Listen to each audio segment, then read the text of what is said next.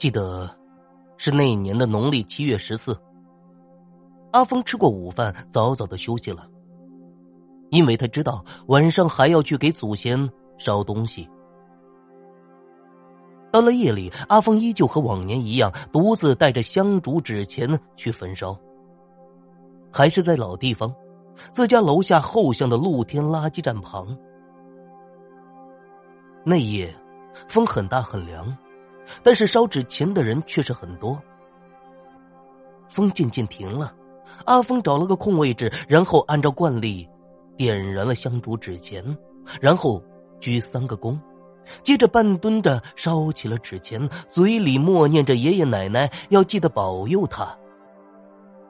不一会儿，凉风吹起，吹得冥纸漫挥旋转。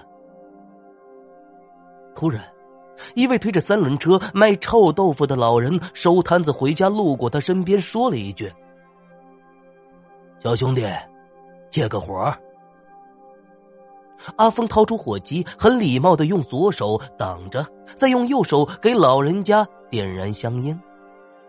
阿峰自己也点燃了一支，然后深吸一口。他侧身才发现，老人家推着车已经走到了巷尾的转弯处。老人家停下脚步，对着阿峰说：“烧完了就回家吧，啊，放心。”不会着火的，走吧。说完，老人家就消失在了巷尾。阿峰也听老人家的，转身回家睡觉去了。第二天，阿峰醒来，觉得浑身无力，就去洗澡。他边洗边觉得有些不对劲儿。